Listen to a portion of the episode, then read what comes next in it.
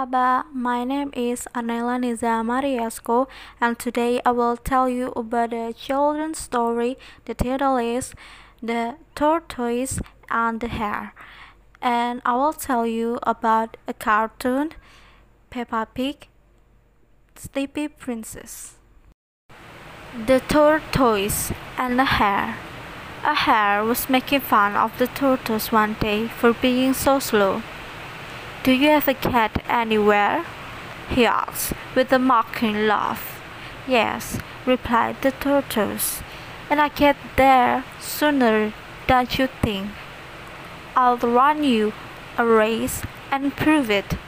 The hare was much amused at the idea of running a race with a tortoise, but for the fun of the thing he agreed.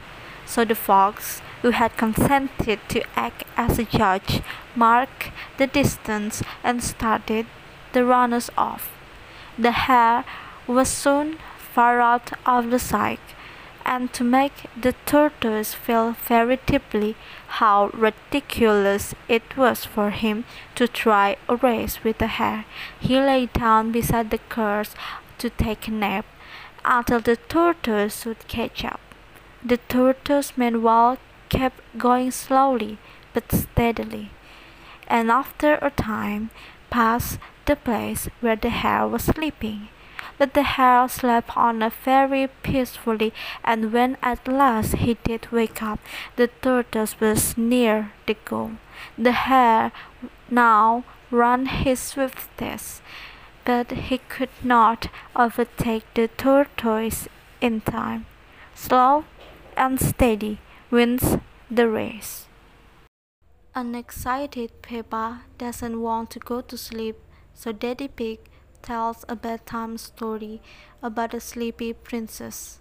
At first, Peppa assumes it will be boring, but they assure her that it isn't. Once upon a time, a little princess lived in a big castle.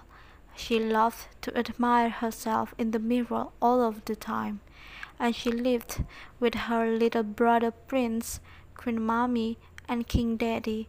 They also had a dinosaur who lived outside, which Daddy Pig described as being quite scary and fearless. But after he accidentally scares George and make him cry, he quickly tries to change the story to help him feel better and gives a little blurb as the dinosaur. As evening came, everyone was become very sleepy.